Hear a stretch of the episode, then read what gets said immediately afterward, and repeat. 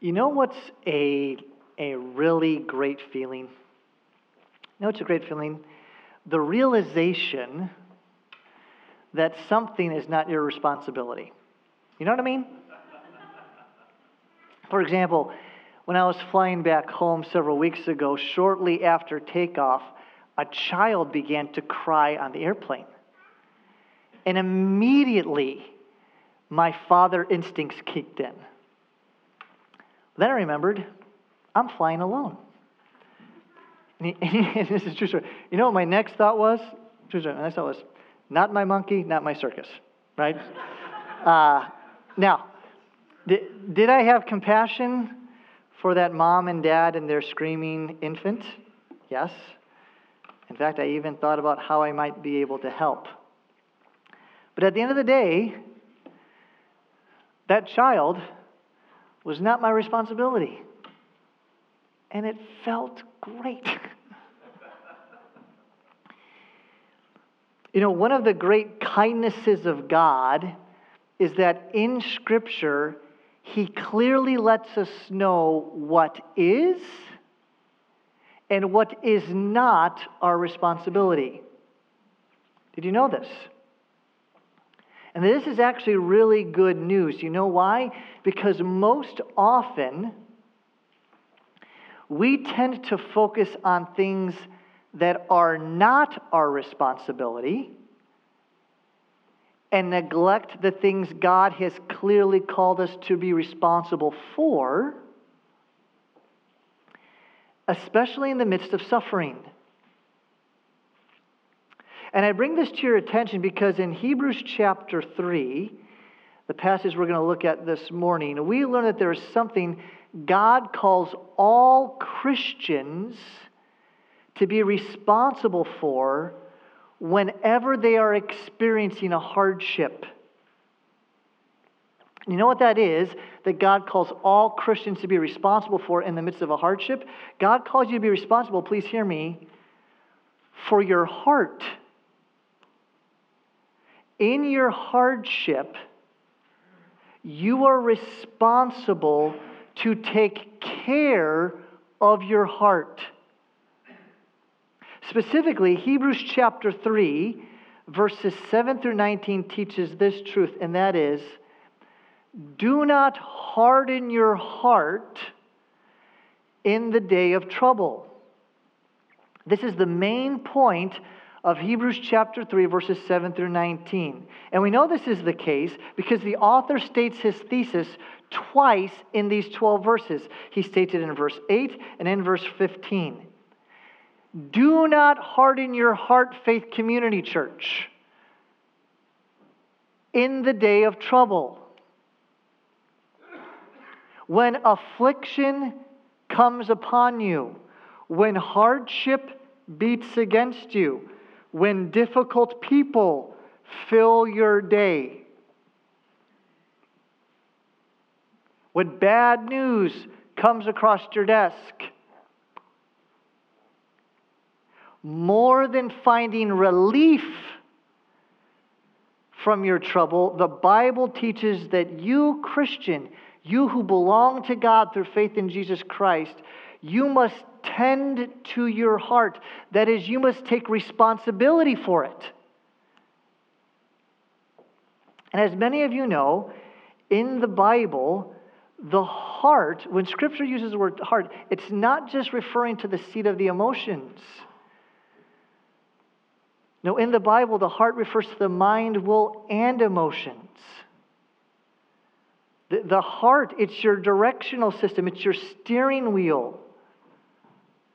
Right? It's the, it's the operating system that runs the apps of your life. And when trouble comes upon you, and we all have trouble in relationships, at work, in marriages, in family, with our health, with our and when trouble comes upon you, you have the responsibility to make sure that your heart is not hardened by the deceitfulness of sin so that you fall away from God. So, how can you do this? How can you keep your heart from being hardened amidst your trial? Well, this is the question that I want us to consider this morning. So, if you haven't already, please turn with me in your Bibles to Hebrews chapter 3. That's page 1002 in that paperback Bible.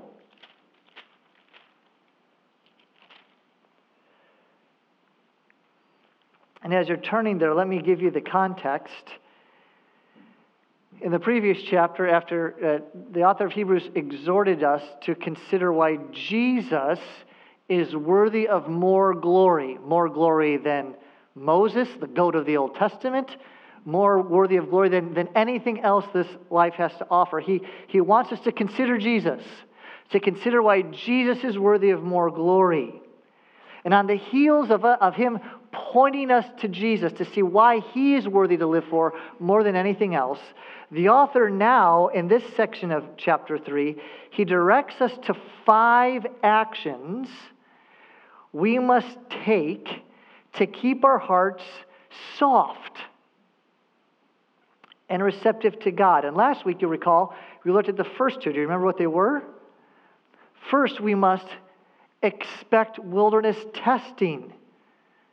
And this is made clear in verses 7 through 9. As we noted last week, in this passage, the author brilliantly takes an experience from Israel's past and he applies it to the New Testament believer today. Like Israel, every person who has come to saving faith in the Lord Jesus Christ has been delivered by God from bondage. However, in our case, our bondage was not Pharaoh. No, our bondage was slavery to sin.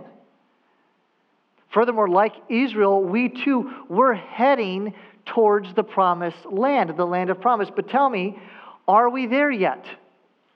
No. And this is critically important for you and I to see if you're not going to have your heart hardened towards God. Christian, we're not in the promised land.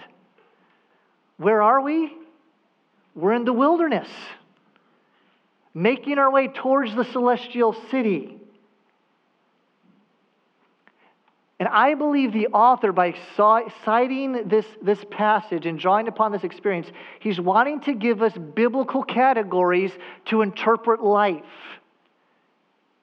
And one of the categories we must embrace is that as sojourners, as elect exiles, as Peter would say, we should expect wilderness testing. However, I think for many Christians, they expect their life to be filled with promised land comforts rather than wilderness testing. And I invite you to I invite you. Is that true of you? Biblically, we need to remember that we're in the wilderness. This earth in its current condition is not our home, it is not our place of rest. But then, second, we learned last week that you must eradicate complaining. In Hebrews 3, the author quotes at length a psalm. And does anybody remember what psalm he is quoting? Who wants to take a guess? Remember? Psalm 95. Very good. Psalm 95. And as several commentators have correctly pointed out, Psalm 95 draws together two incidents from Israel's post Red Sea travels in the wilderness. One is Exodus 16, the other is, is Numbers 14. And in the Exodus account, once Israel entered the wilderness, what did they begin to do immediately? Tell me complain and grumble. Their response to the hardships in the wilderness was to grumble, was to complain, was to vent, was to get angry, was to want to go back to Egypt. And you know what that revealed, their grumbling and complaining? It revealed that they really did not know God. Because this is precisely the Lord's diagnosis of Israel, was it not? As the author of Hebrews states in verse 10, he says, quoting from the psalm, they always go astray in their heart. They have not known my ways. So, faith, please hear me. a person might say they have a great relationship with the Lord. They might say they know God intimately and they know Him very well. But if they frequently grumble and complain about anything, then they don't really know God. They are ignorant of His ways. And you know why? Because tell me, who is the one who stands above it all? Who is the one who is ordering and directing all affairs for his glory and our good? Tell me. God, the Alpha and the Omega, the beginning and the end, the King of Kings and the Lord of Lords. That's who. And here's what I want you to see, Faith, and I say this with great conviction and passion, and I plead with you. If you if you want to do this and not harden your heart, then you must eradicate grumbling from your life. If you are prone to giving away to complaining, your heart is in danger. Do not treat this sin flippantly. Do not discuss it, dismiss it as benign. Do not think, oh, that's just for that person, not me. I'm free to grumble and complain about what I want to grumble and complain about with my friend group. If we take the Bible seriously, and I hope you do, if you allow grumbling and complaining to flourish, it will harden your heart. Learn from Israel's mistakes. But now I invite you to look with me actually at the text. Let's look at Hebrews chapter 3, verses 17 through 19 once more. What I want us to do is consider three additional actions we must take if we're to prevent our hearts from being hardened in the day of trouble, right? So, following your copy of God's word as I read, chapter 3, beginning in verse 7, the author writes this. He says, Therefore, as the Holy Spirit says. Today, if you hear his voice, do not harden your hearts as in the rebellion. On the day of testing in the wilderness, where your fathers put me to the test and saw my works for 40 years.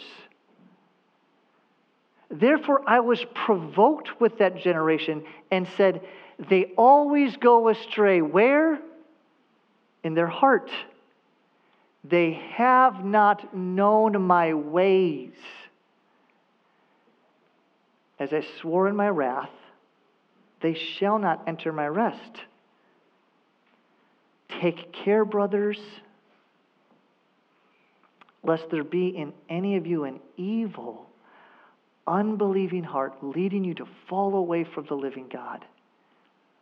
But exhort one another every day, as long as it is called today, that none of you may be hardened by the deceitfulness of sin. For we have come to share in Christ if indeed we hold our original confidence firm to the end. As it is said, today, if you hear his voice, do not harden your hearts as in the rebellion. So do you see? He keeps hammering. Here's his main point do not harden your hearts. Then verse 16. For who were those who were heard and yet rebelled?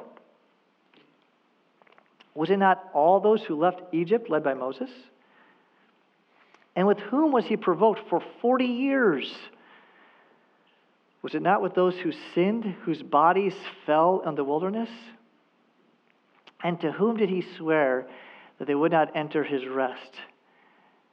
But to those who were disobedient?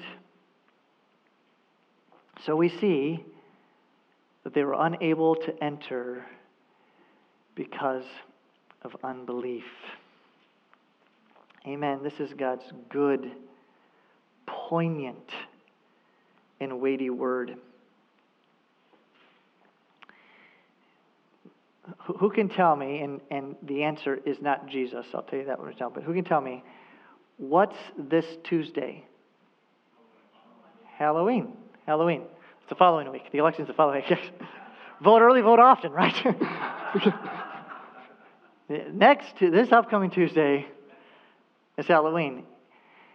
Do you know that consumers are on track to spend $12 billion on Halloween? $12 billion. I don't know if you've noticed this or not, but front yards are filled with ghosts, graveyards, and many, many, many, many skeletons. Have you seen this? Yes? You, you know why skeletons in graveyards are the most popular Halloween decorations? It's because nothing is more frightening than death.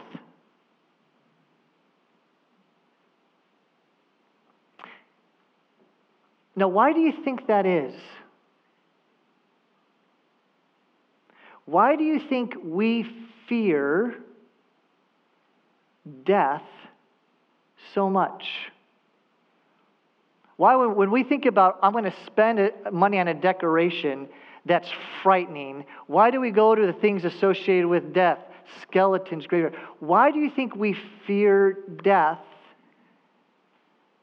so much? I would suggest it's because we love ourselves so much. I'd invite you to consider that is that what is underneath all our self-preserving fears is a deep love for ourselves. I mean, I might mentioned this before. For example, why are you so critical of your spouse's driving? especially when he is not slowing down as quickly as you would like him to. And this thing from well, why are you so self protective? Is it not because you love yourself and you don't want to experience any harm, especially death?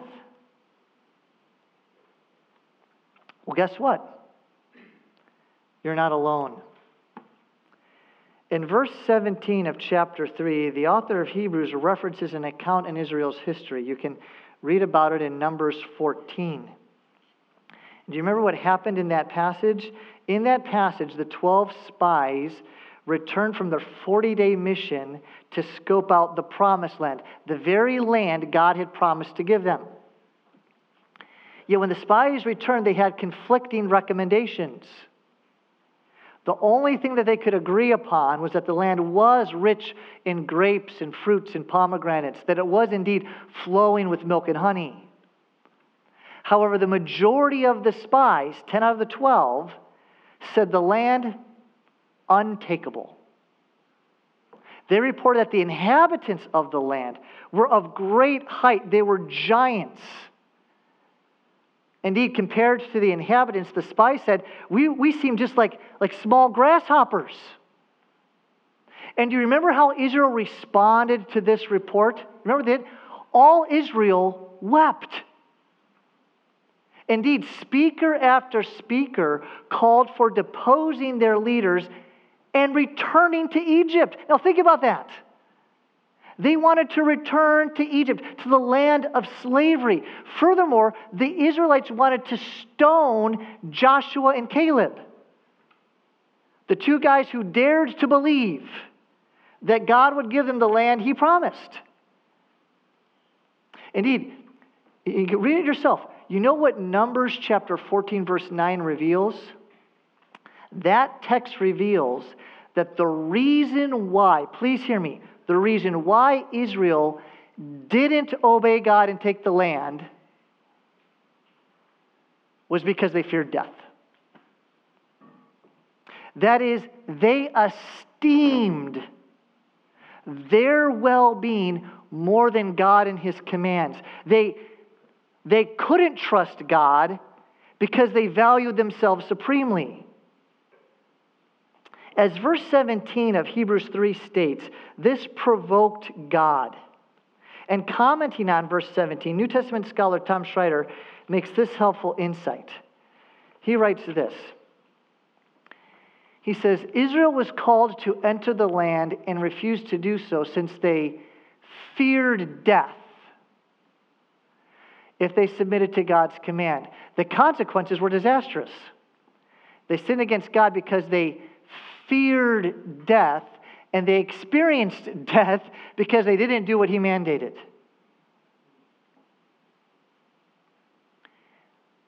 They, they were fearful for their own well being. This is why they did not trust God and take the promised land. They esteemed themselves more than God. And I would just like to suggest that perhaps, do we not often do the same, especially in our moments of trouble? I'll confess that I do. Do we not often ascribe the greatest value and worth to ourselves? Yet, Christian, if we're going to keep our hearts from being hardened, then we must learn from Israel's mistake. And what must we learn? I, must, I would suggest we must not esteem ourselves more than God. Rather, we must esteem God. And here I believe is the third action we are called to make. Indeed, I, I want you just to consider consider again what we learned in Hebrews chapter 2 verse 15. Have your eyes fall there once more. That verse is not there by accident. And the more I study this passage, the more I see the brilliance of how the Holy Spirit put this chapter together. Because what does that text declare? Verse 15, you know what it declares? It states that Jesus died to deliver you from the fear of what? death, the very type of fear that kept Israel from trusting God and taking the promised land. Faith, if you want to keep your heart from being hardened amidst suffering, then resolve today to esteem and value God more than yourself. See yourself for who you truly are. From dust I came and dust I will return. Faith, God has given us something far greater than ourselves to live for, and that's Him. Oh, that we would be delivered from thinking too highly of ourselves. God's word calls us to eradicate self protection and the love of self as the reason for why we do what we do and instead replace it with a desire to live for Jesus and honor Him, the one who died to deliver me from the fear of death.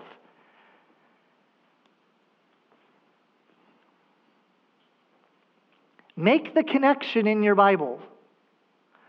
Verse 17 of chapter 3 and chapter 2, verse 15. Jesus died to deliver you from the very fear that prevented Israel from obeying God and going into the promised land. And I would suggest to esteem God is to do what Joshua and Caleb did in Numbers 14. And you know what they did? They did this. Instead of focusing on the giants, they focused on the Lord of the giants.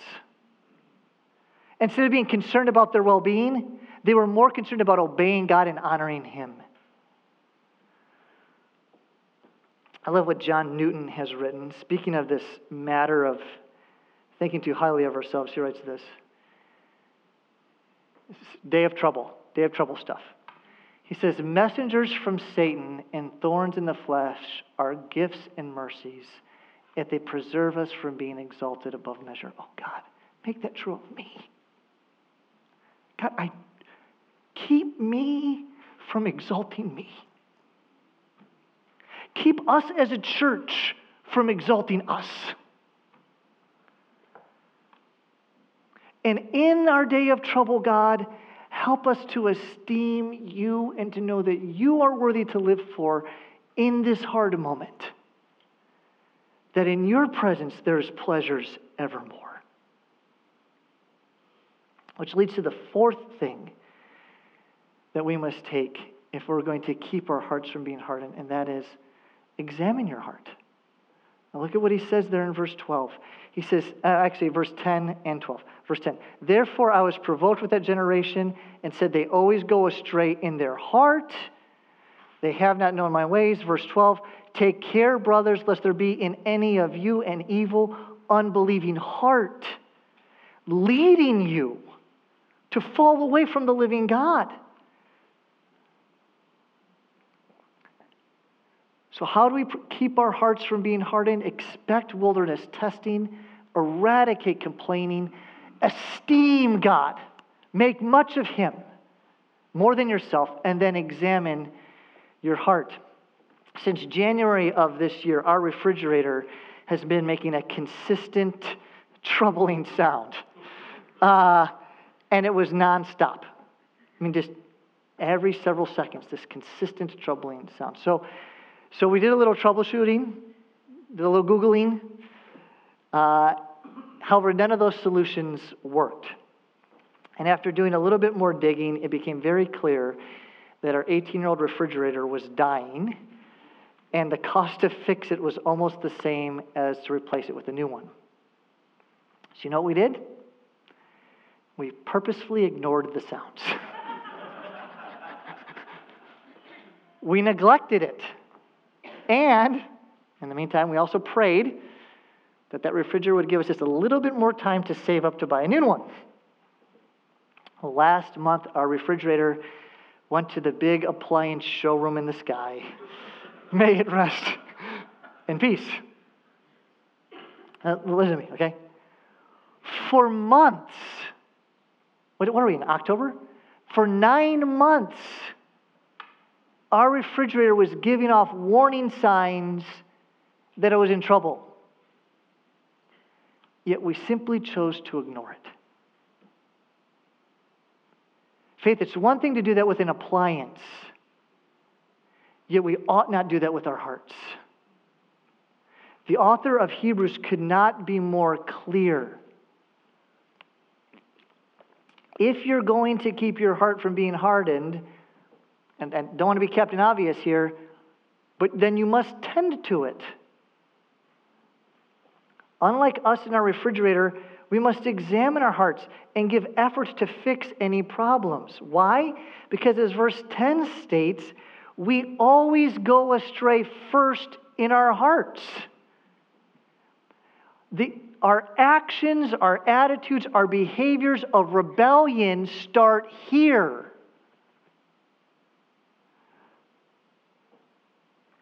And let me just ask you, Christian, like our refrigerator, is your heart giving off warning signs that it's in trouble?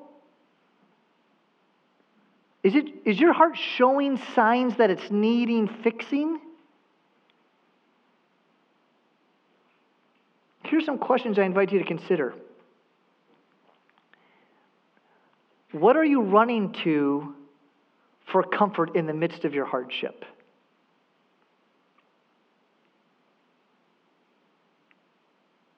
If you want to tend your heart, ask yourself this In this hardship, what am I wanting most?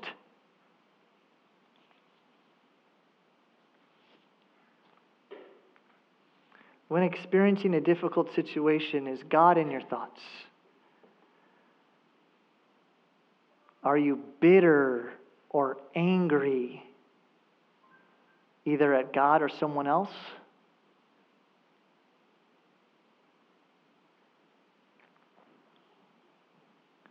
What are you believing about God? Better stated, do you believe God when He states that He has a purpose for your suffering, He has a purpose for your trouble, whether that trouble might be in the form of a relationship, whether that trouble might be in the form of a physical concern, whether that might be a financial difficulty? Do you believe God when He says He has a purpose for you? a good purpose for you in the midst of this trouble. And then I, I would just ask, you know, what am I treasuring? What, what, am I, what am I esteeming? Faith, don't be like us in our refrigerator. Do not neglect examining your heart. and if you find unbelief in sin, confess it to our God, who is faithful and just to forgive you of all unrighteousness. And believe by faith that you're forgiven. And I, and I cannot stress enough how important this is. For notice the warning there at the, at the end of verse 12.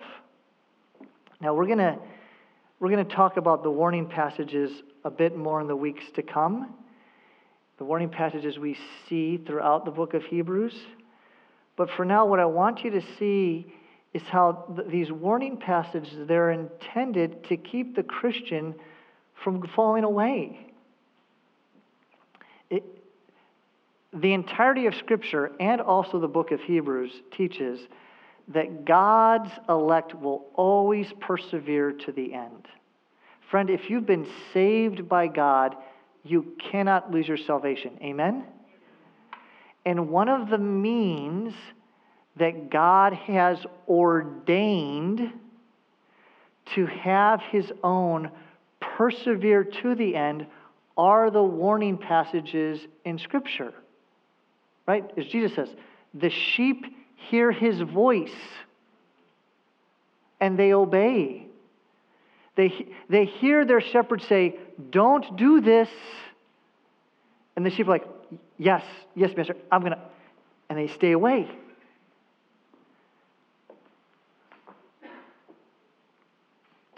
This is what we have here in verses 12 and 14.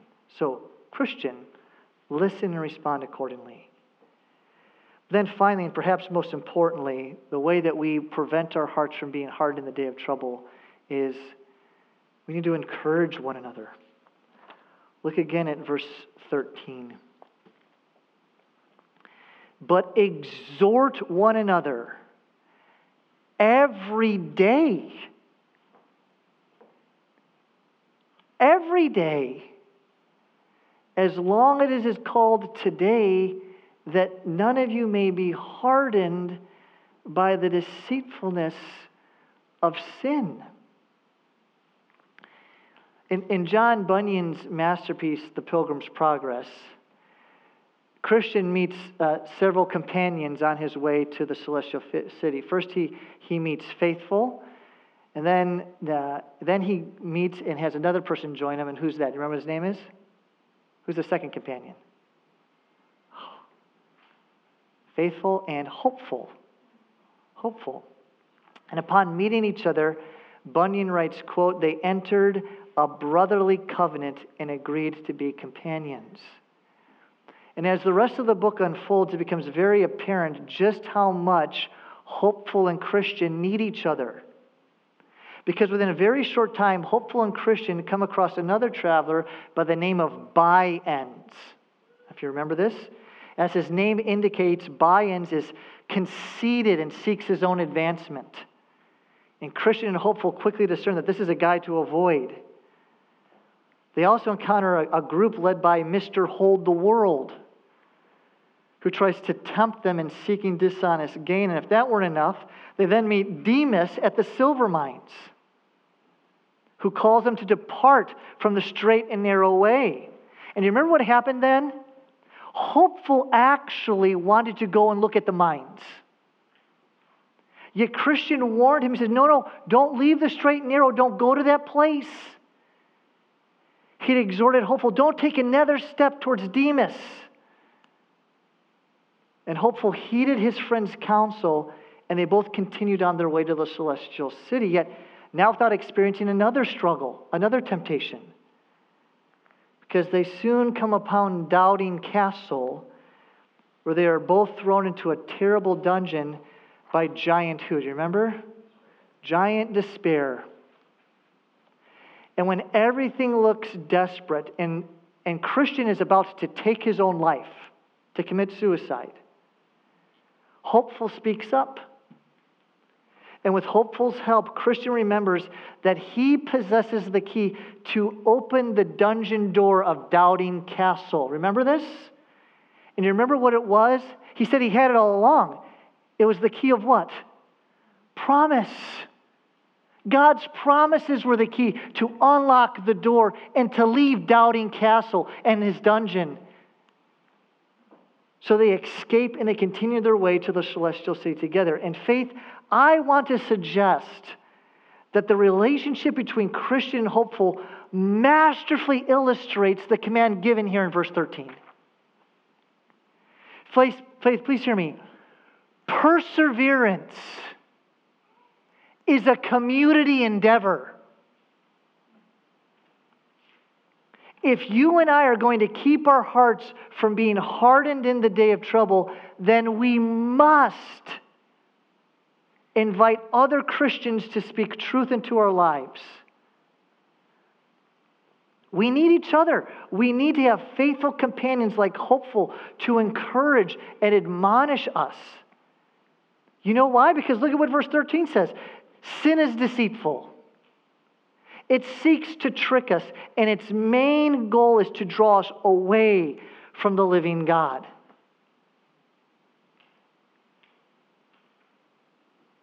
So, by way of application, can I ask? Christian, do you let people speak into your life? Do you seek out faithful companions to point you to Christ? In light of this command, you know what would be a great action for you to take? By way of application, I would encourage all of you to ask the people in your community group if they see any hardness of heart in you. Ask them if they observe if you've been deceived by sin. And in humility, Christian, receive their answer. And, and don't just have this be a one time thing. Work this into the fabric of your small groups. Say, hey, I, I do not want to have a hardened heart. Do you see that in me? I mean, imagine if we did this in our community groups. Imagine if we took this command seriously enough to not only invite others to speak into our lives, but also have the courage to lovingly warn our brothers and sisters in the Lord who are being deceived by sin. Because consider what we learned there in verses 16 through 18. You know what all those questions are getting at? Those rapid fire questions? It's getting at this truth, and that is a good beginning does not guarantee a good ending.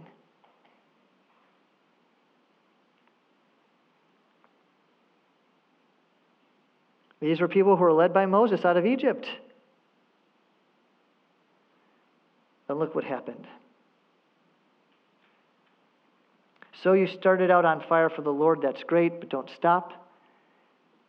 Keep running, keep looking to Jesus, the author and perfecter of our faith. Christian, trouble can come to us in a variety of ways, be it physical, financial, or relational. Yet, whatever hardship comes from the pruning hand of God, let us tend to our hearts. And let's be a community of believers who encourage one another to turn from sin and delight in Christ. Amen? Let's pray.